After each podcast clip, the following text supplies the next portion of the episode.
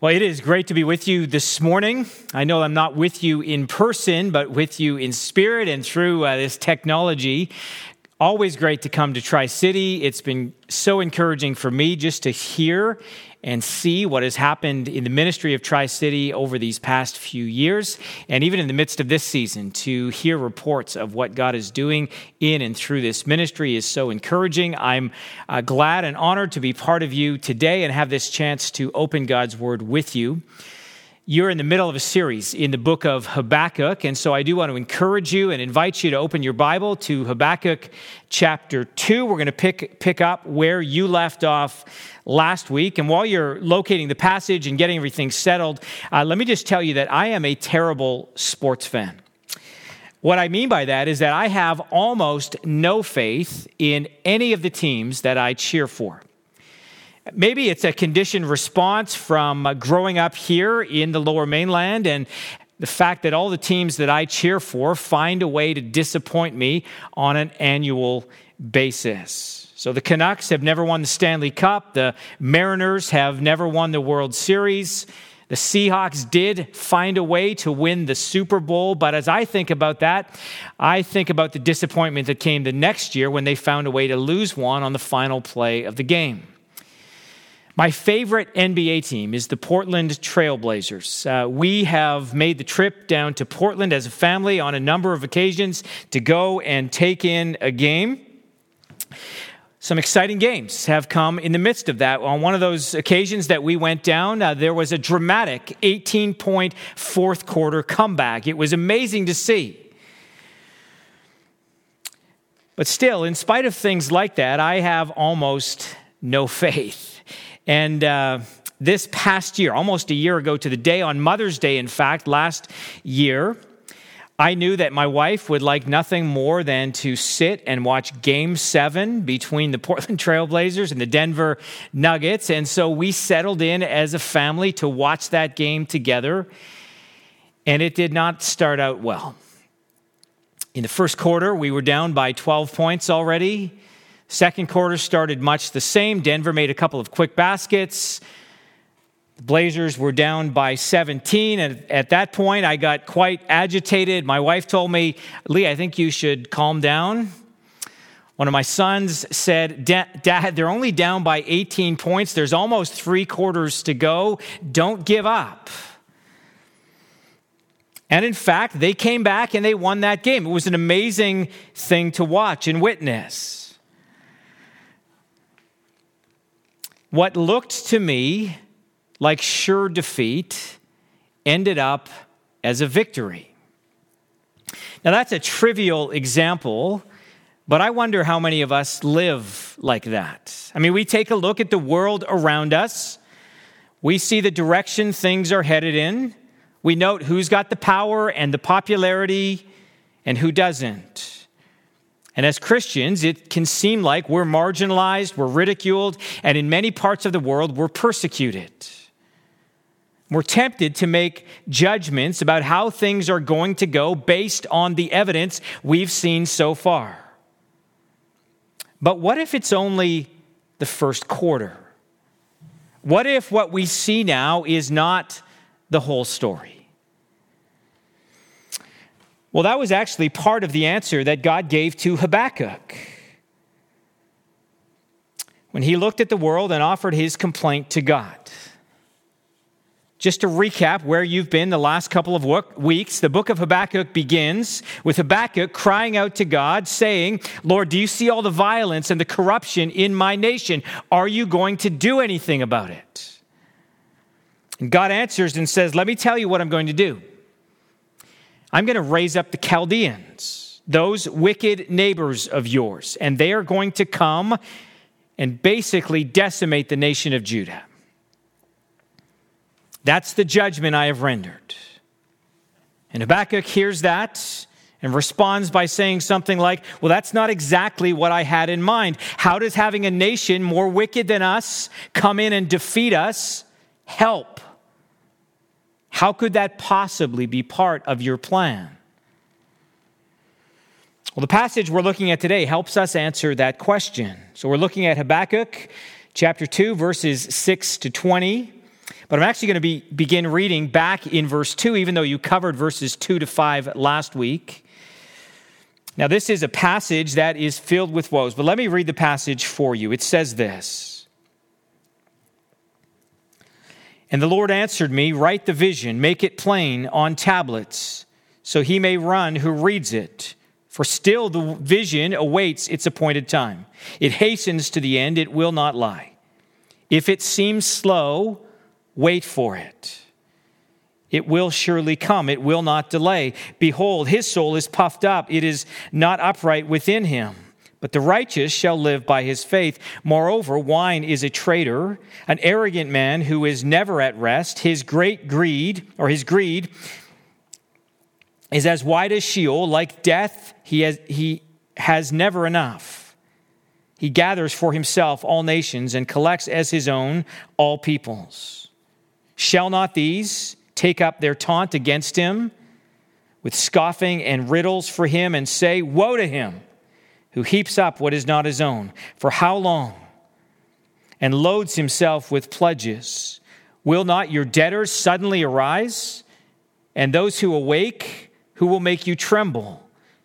Then you will be spoil for them, because you have plundered many nations.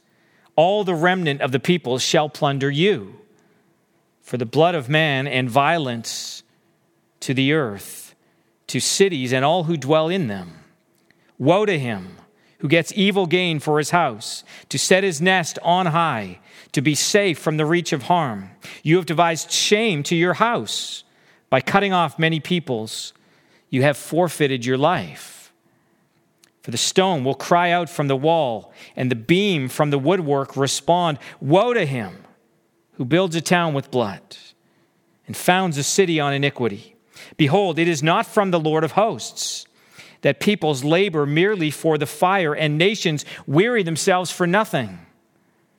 For the earth will be filled with the knowledge of the glory of the Lord as the waters cover the sea. Woe to him who makes his neighbors drink. You pour out your wrath and make them drunk in order to gaze at their nakedness you will have your fill of shame instead of glory. Drink yourself and show your uncircumcision. The cup in the Lord's right hand will come around to you, and utter shame will come upon your glory. The violence done to Lebanon will overwhelm you, as will the destruction of the beasts that terrified them, for the blood of man and violence to the earth, to cities and all who dwell in them. What profit is an idol? When its maker has shaped it, a metal image, a teacher of lies. For its maker trusts in his own creation when he makes speechless idols. Woe to him who says to a wooden thing, Awake! To a silent stone, Arise! Can this teach? Behold, it is overlaid with gold and silver, and there is no breath at all in it. But the Lord is in his holy temple. Let all the earth keep silence before him. As I said, this passage that we're looking at today is filled with woes. There are, in fact, five of them. Woe to him who heaps up what is not his own. Verse 9, woe to him who gets evil gain for his house. Verse 12, woe to him who builds a house with blood. Verse 15, woe to him who makes his neighbor drink. And verse 19, woe to him who says to a wooden thing, awake. Now, issuing a woe was a common form of prophetic speech. Other Old Testament prophets used similar language to make their point. So, Isaiah chapter 5 is filled with woes. Woe to those who add house to house, field to field, until there's no more room. Woe to those who rise early in the morning that they may run after strong drink, who tarry late into the evening as wine inflames them. Woe to those who draw iniquity with cords of falsehood, who draw sin as with cart ropes. Woe to those who call good evil and evil good. Woe to those who are wise in their own eyes and shrewd in their own sight The prophet Amos made similar use of the woe formula. He said, Woe to those who are at ease in Zion and to those who feel secure on the mountain of Samaria. Woe to those who lie on beds of ivory and stretch themselves out on their couches. And what Isaiah and Amos were saying was look, it might look like you are prospering and secure now, in spite of your open rebellion against God and his laws. But make no mistake, your time is coming. Wait for it. You know, Jesus actually made frequent use of the woe formula as well. Matthew 23 is a series of seven woes that he issued to the religious leaders of his day. But maybe the New Testament passage that most clearly parallels the one we're looking at in, in Habakkuk is from Jesus' Sermon on the Mount. Here's how it reads in Luke. And turning his gaze toward his disciples, he began to say, Blessed are you who are poor, for yours is the kingdom of God. Blessed are you who hunger now, for you shall be satisfied. Blessed are you who weep now, for you shall laugh. Blessed are you when men hate you and ostracize you and insult you and scorn your name as evil for the sake of the Son of Man. Be glad in that day and leap for joy, for behold, your reward is great in heaven. For in the same way their fathers used to treat the prophets. But woe to you who are rich, for you are receiving your comfort in full. Woe to you who are well fed now, for you shall be hungry. Woe to you who laugh now, for you shall mourn and weep. Woe to you when all men speak well of you, for their fathers used to treat the false prophets in the same way. See, Jesus tells us that there is going to come this great reversal. Wait for it. So let's look specifically now at what Habakkuk says in this passage. And I've structured this passage around the five woes that Habakkuk issues. These are five things we need to keep in mind whenever we are tempted, because of the appearance of things, to think that evil is going to win. First thing we need to know is that the plunderers will be plundered. You know, there was a lot you could say about the ancient nation of Babylon. It was a mighty nation. At this particular point in history, it was a growing empire, it was rapidly expanding. And the Chaldeans or the Babylonians were basically mopping the floor with all of the nations that they invaded. Because of this, the Babylonians had also become arrogant. They were taunting their victims. The end of verse 5 describes the Babylonians like this it says, Moreover, wine is a traitor, an arrogant man who is never at rest. His greed is as wide as Sheol. Like death, he has never enough. He gathers for himself all nations and collects as his own all peoples. Now, you noted earlier in this book that it was God who raised up the Babylonians to be an instrument of judgment, but they never once stopped to think about that. They just thought they were so powerful, they could take whatever land they wanted. And when you have a series of victories, it's easy to become overconfident and arrogant. I remember watching an interview with Conor McGregor the notorious MMA fighter, when he was at the height of his success, and since he didn't feel like there were any other fighters worthy of comparing himself with, he began instead to compare himself to higher beings. His, his exact quote was this Me and Jesus are cool. I'm cool with all the gods. Gods recognize gods. Now, I get that the guy is a showman and all of that, but pride goes before a fall. And I'm not sure I've ever been happier to see someone get their butt kicked inside the ring. This is pretty much what happened to the Babylonians. Verses 6 to 8 predict their fate. Shall not all these, that's all these nations that they had plundered, take up the taunt against him with scoffing and riddles for him and say, Woe to him who heaps up what is not his own. For how long? And leads himself or loads himself with pledges. Will not your debtors suddenly arise, and those awake who will make you tremble, then you will be spoil for them. Because you have plundered many nations, all the remnant of the peoples shall plunder you.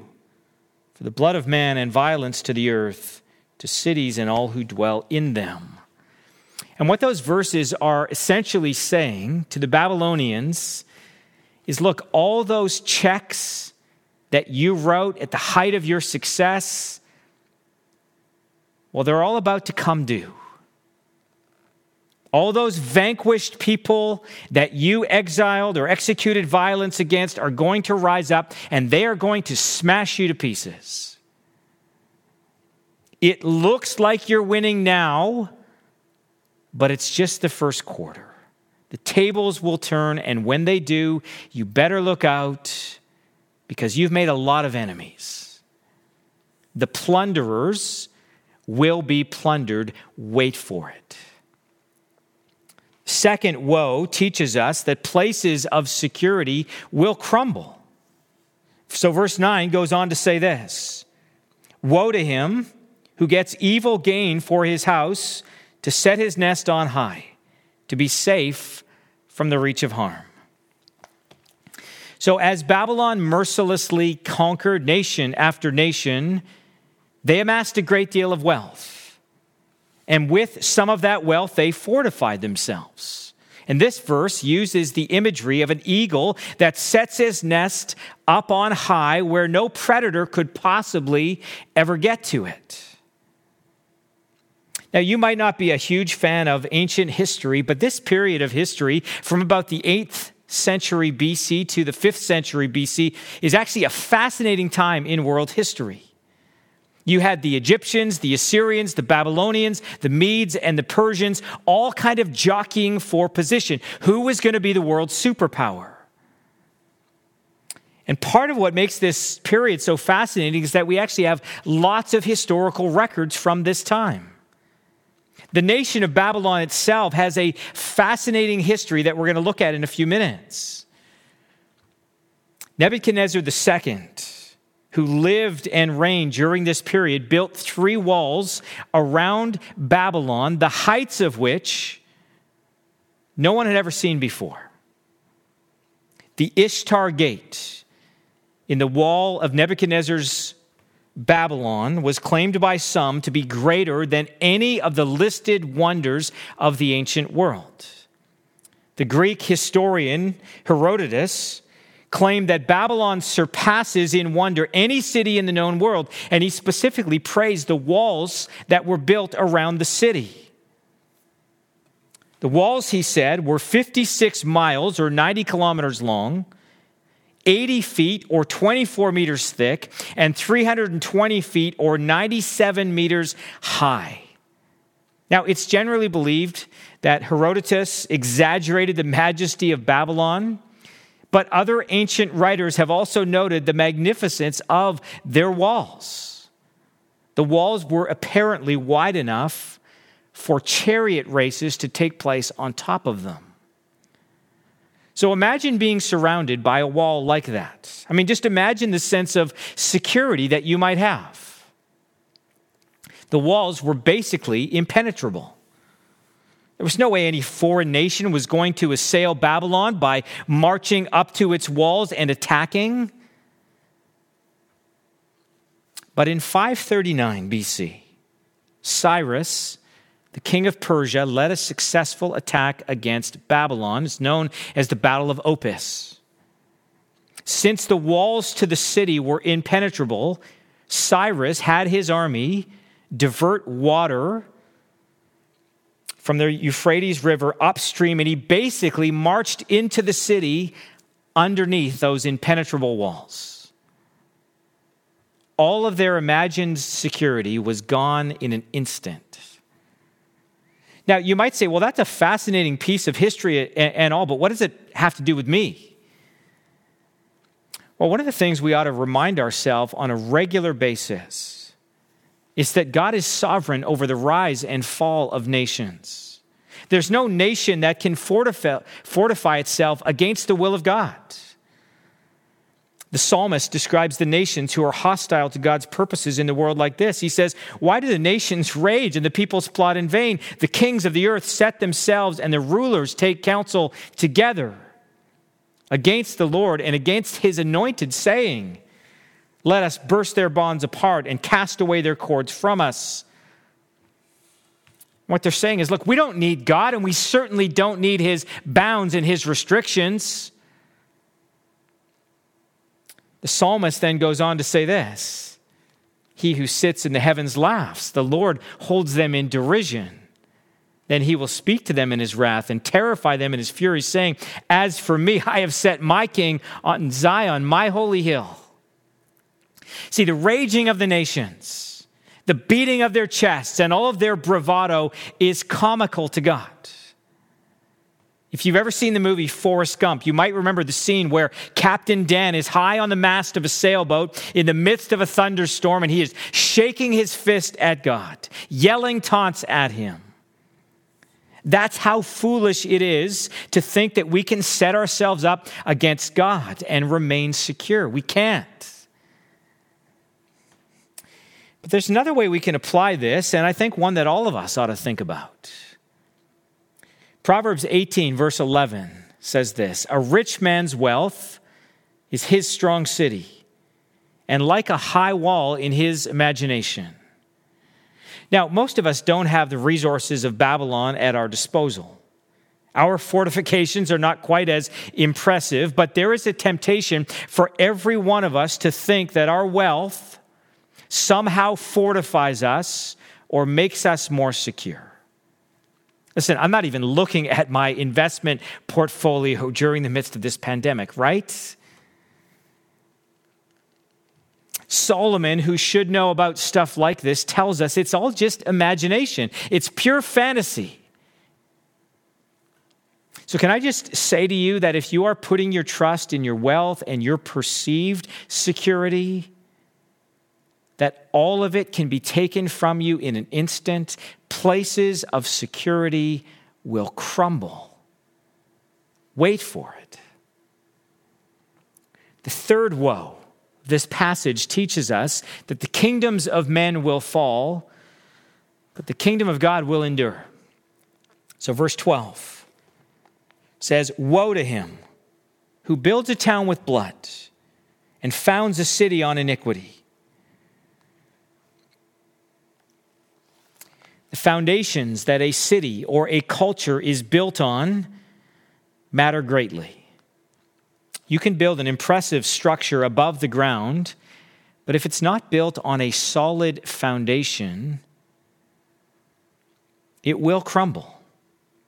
And verse 13 goes on to describe this, and it, it's an interesting verse because of the way it reminds us of God's sovereignty. Here's what it says it says, Behold, is it not from the Lord of hosts that people labor merely for fire and nations weary themselves for nothing? So, what does it mean to say that it's from the Lord, actually, that people's labor for fire or that the nations weary themselves for nothing? Well, part of what that means is that God has determined ultimate futility for any merely human attempt at empire building. Now, I told you that the history of Babylon is a fascinating history. We actually first learn about the history of Babylon all the way back in Genesis chapters 10 and 11. Genesis chapter 10 tells us about Babylon's founder. In one of those genealogies that we might be tempted over to, to tempted to read over very quickly and kind of or just skip altogether, it says this. Cush fathered Nimrod. He was the first on earth to be a mighty man. He was a mighty hunter before the Lord. Therefore, it is said, like Nimrod, a mighty hunter before the Lord.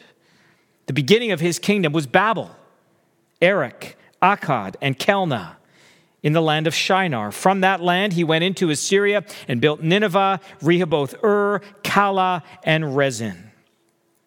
Between Nineveh and Calneh, that is the great city so Nimrod is described as a mighty hunter and a man who sought to build his own empire.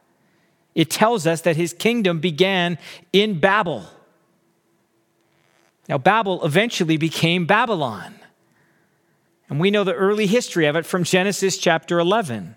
Many of you know the story of the Tower of Babel.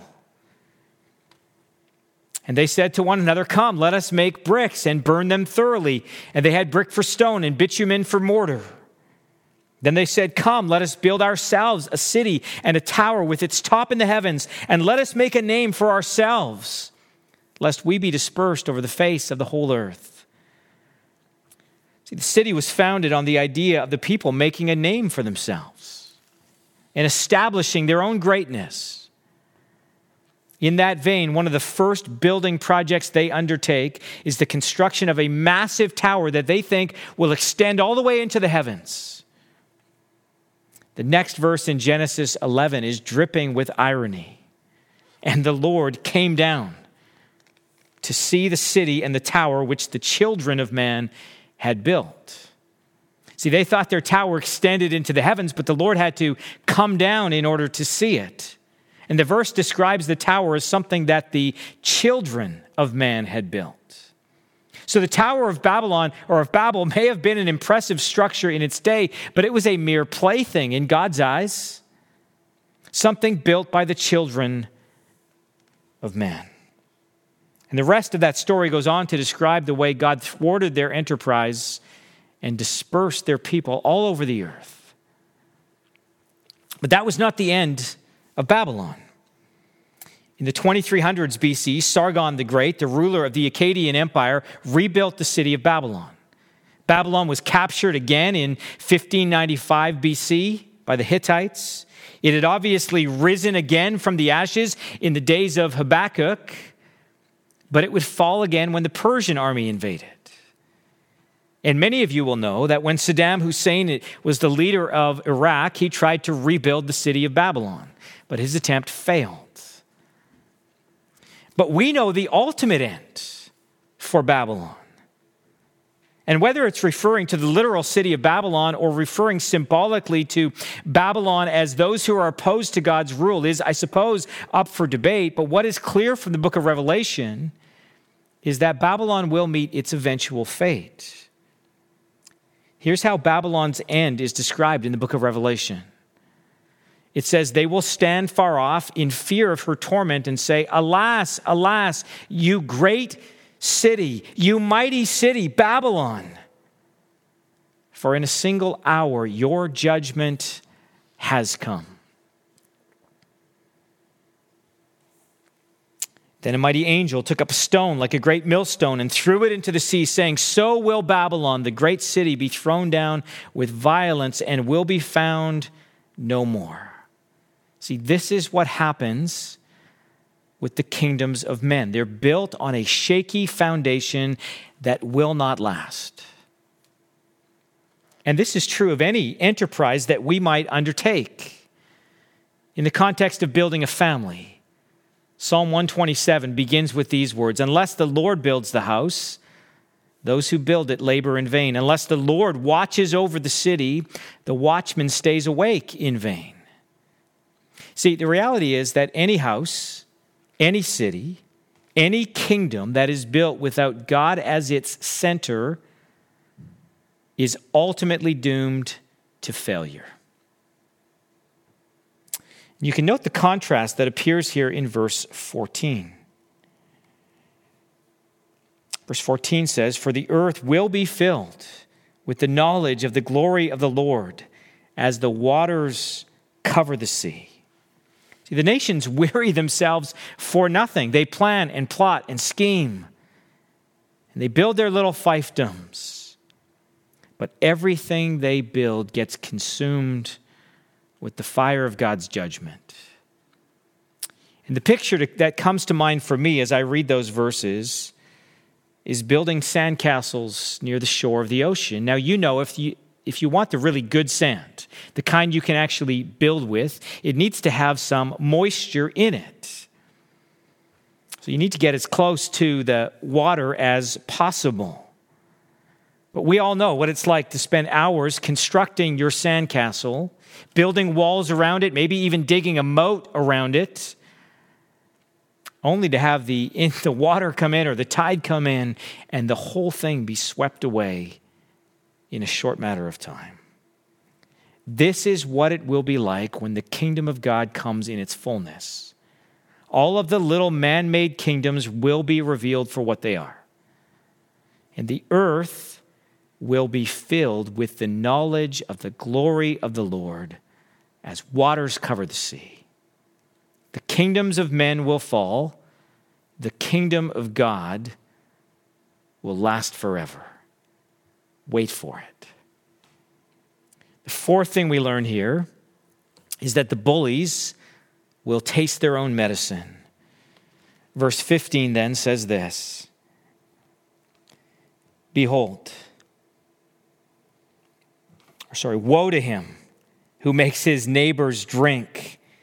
You pour out your wrath and make them drunk in order to gaze at their nakedness. Now, it's a bit tough when we first read that verse to figure out exactly what is meant by making your neighbors drink so you can gaze at their nakedness. I mean, is this a condemnation of drunkenness, drunkenness and lasciviousness? Is it that the Babylonians, through such massive drinking parties, that their subjects were in a constant drunken stupor, ripe for sexual exploitation? Well, what we know of Babylon at the time is that it was, in fact, that kind of culture. I mentioned earlier how the Persians marched into the city underneath its walls. The reality is that the Persians timed their attack to coincide with a huge Babylonian festival that occurred within the walls of the city. And these festivals can accurately be described as drunken orgies. But I don't think that's exactly what the verse is saying. That wasn't their main offense. Verse 16 then goes on to say this you will have your fill of shame instead of glory. Drink yourself and show drink yourself and show your uncircumcision. The cup in the Lord's right hand will come around to you, and utter shame will come upon your glory. The phrase the cup is in the Lord's right hand is an interesting one. The image of the cup is a metaphor that's used throughout the Bible. Here's an example from Psalm 75. For in the hand of the Lord there is a cup with foaming wine well mixed, and he pours out from it, and all the wicked of the earth shall drain it down to the dregs. See, the cup that is in God's hand is the cup of his wrath. And the Babylonians will soon have to drink of it. The Babylonians were used to being in the position of authority. They made the nations drink from their cup of wrath. But now they were about to get a taste of their own medicine. And God has a much larger cup. Verse 17 says that the violence that they had done to Lebanon will overwhelm them, it will come back upon them. Again, it's important to think what this means for us as Christians. And I think it means at least two things. Maybe the first thing we ought to recognize as we think about the cup of God's wrath is that every one of us actually deserves to drink from it. We've all done that which rightly deserves the wrath of God. And this is where the good news of the gospel comes in. We do not have to drink from the cup of God's wrath. We don't have to drink from it because Jesus drank from it for us. Think about his prayer in the Garden of Gethsemane. Matthew 26, it says, And going a little farther, he fell on his face and prayed, saying, My Father, if it is possible, let this cup pass from me. Nevertheless, not as I will, but as you will. And the cup he is referring to is the cup of God's wrath that he was about to drink on the cross. Jesus drank from that cup so we wouldn't have to. But there's a second way, or second thing these verses mean for us as Christians. They tell us that we're on the winning side. They tell us that every bit of mockery and ridicule and persecution that's been carried out against God's people will be repaid. Everyone who has used their position of power to bully and shame and heap abuse on Jesus and his followers will one day have to drink from the bitter cup of God's wrath. It might not look like it at times, but we're only in the first quarter. The bullies will taste their own medicine. Wait for it. Well, the final thing to note from these verses is that all who trust in idols will be put to shame. And we see this in verses 18 and 19. And there it says, Woe to him who says to a wooden thing, Awake, to a silent stone, Arise. Can this teach? Behold, it is overlaid with gold and silver, and there is no breath at all in it. There's no hope for a person who puts their trust and their hope in an idol because an idol cannot save. The Bible's consistent teaching is that it's not the amount of our faith, but the object of our faith that matters. Know, I recently watched the movie All the Money in the World. It's based on the true story of the grandson of J. Paul Getty, who was kidnapped in Rome in 1973. J. Paul Getty was the richest man in the world in 1973, but he flat out refused to pay the ransom demanded by his grandson's kidnappers. Now, to be honest, I've only watched half of it so far, but there's a heartbreaking scene in the middle of the movie. The boy's mom remembers that her son's most valuable possession was a small statue of a minotaur gifted to him by his grandfather. It was thought to be worth $1.2 million at the time it was gifted to him. She finds it stashed in a shoebox in her son's closet. She takes it to Sotheby's auction, our auction house. She's looking to sell it quickly to come up with some of the ransom money. That's where her hope lies. The director of the auction house takes a look at the Minotaur and tells her the bad news. It was, in fact, just a trinket from the gift shop of the auction house. It's only worth about $15. See, the bad news is that many people are going to be in for the same devastating surprise when they discover that the thing that they've been trusting in cannot deliver them in the day of trouble. Crises have a way of revealing things, and they reveal what's important. They reveal the difference between necessity and luxury. They also reveal what we look to for security and comfort. Now, in the midst of this crisis, we don't want to operate in fear and think the worst, but it is a good time for us to evaluate what it is that we're putting our trust in. Where does our hope lie? Habakkuk says, Woe to him who says to a wooden thing, Awake, and to a silent stone, Arise. His point is that putting your trust in an idol will be of no use to you on the day of judgment. It will not be able to wake or rise and save you. Now, we all know that. I mean, we, we live in the West, we live in modern times. Who would be so foolish to trust in something carved from wood or forged from metal? But before we think this doesn't apply to us, it might be good to remember all of the foolish things we're tempted to trust in as though they can deliver us. I've already mentioned the foolishness of trusting in our wealth, but there are lots of other things that we are tempted to trust in that cannot save us. Elsewhere, the prophet Isaiah says, All who fashion idols are nothing, and the things they delight in do not profit. Their witnesses neither see nor know that they may be put to shame. Who fashions a god or casts an idol that it's profitable for nothing? Behold, all his companions shall be put to shame. And the craftsmen are only human. Let them all assemble, let, the, let them stand forth. They shall be terrified, they shall be put to shame altogether. That's the fate of those who trust in what cannot save. But note the contrast between the idols that we are tempted to trust in and the Lord in verse 20.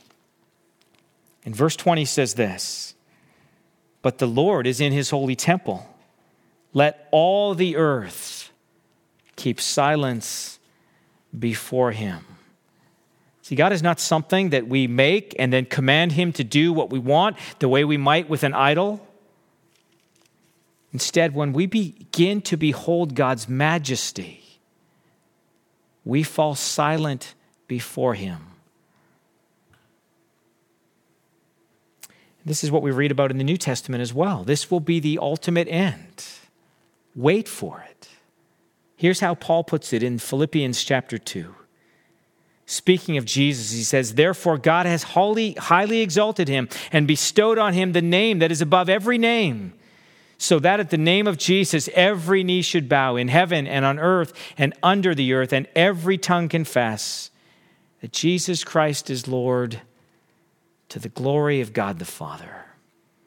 And so, if you've been tempted to put your trust in something that cannot save, I want to remind you that there will come a day when all of this will be reversed and all that will matter is what we've done in response to Jesus, that his name might be exalted. So let's pray together. Father, we want to give you thanks today for your word. This is a difficult word, it is filled with woes. And Lord, we want to heed your warnings. We want to take to heart what it is you say to us. We pray that we would not trust in the wrong thing. We pray, Lord, that we would have the confidence to know that we're just in the first quarter. The rest of your plan, while revealed to us in the pages of Scripture, is not something we've seen fully worked out yet. And so, even as we live in this world, even as we watch the wicked prosper at times and the righteous suffer, God, would we know in our hearts that you are sovereign in control of all things, that you are working out your purposes in this world for your glory. And may we submit to you. We pray in Jesus' name. Amen.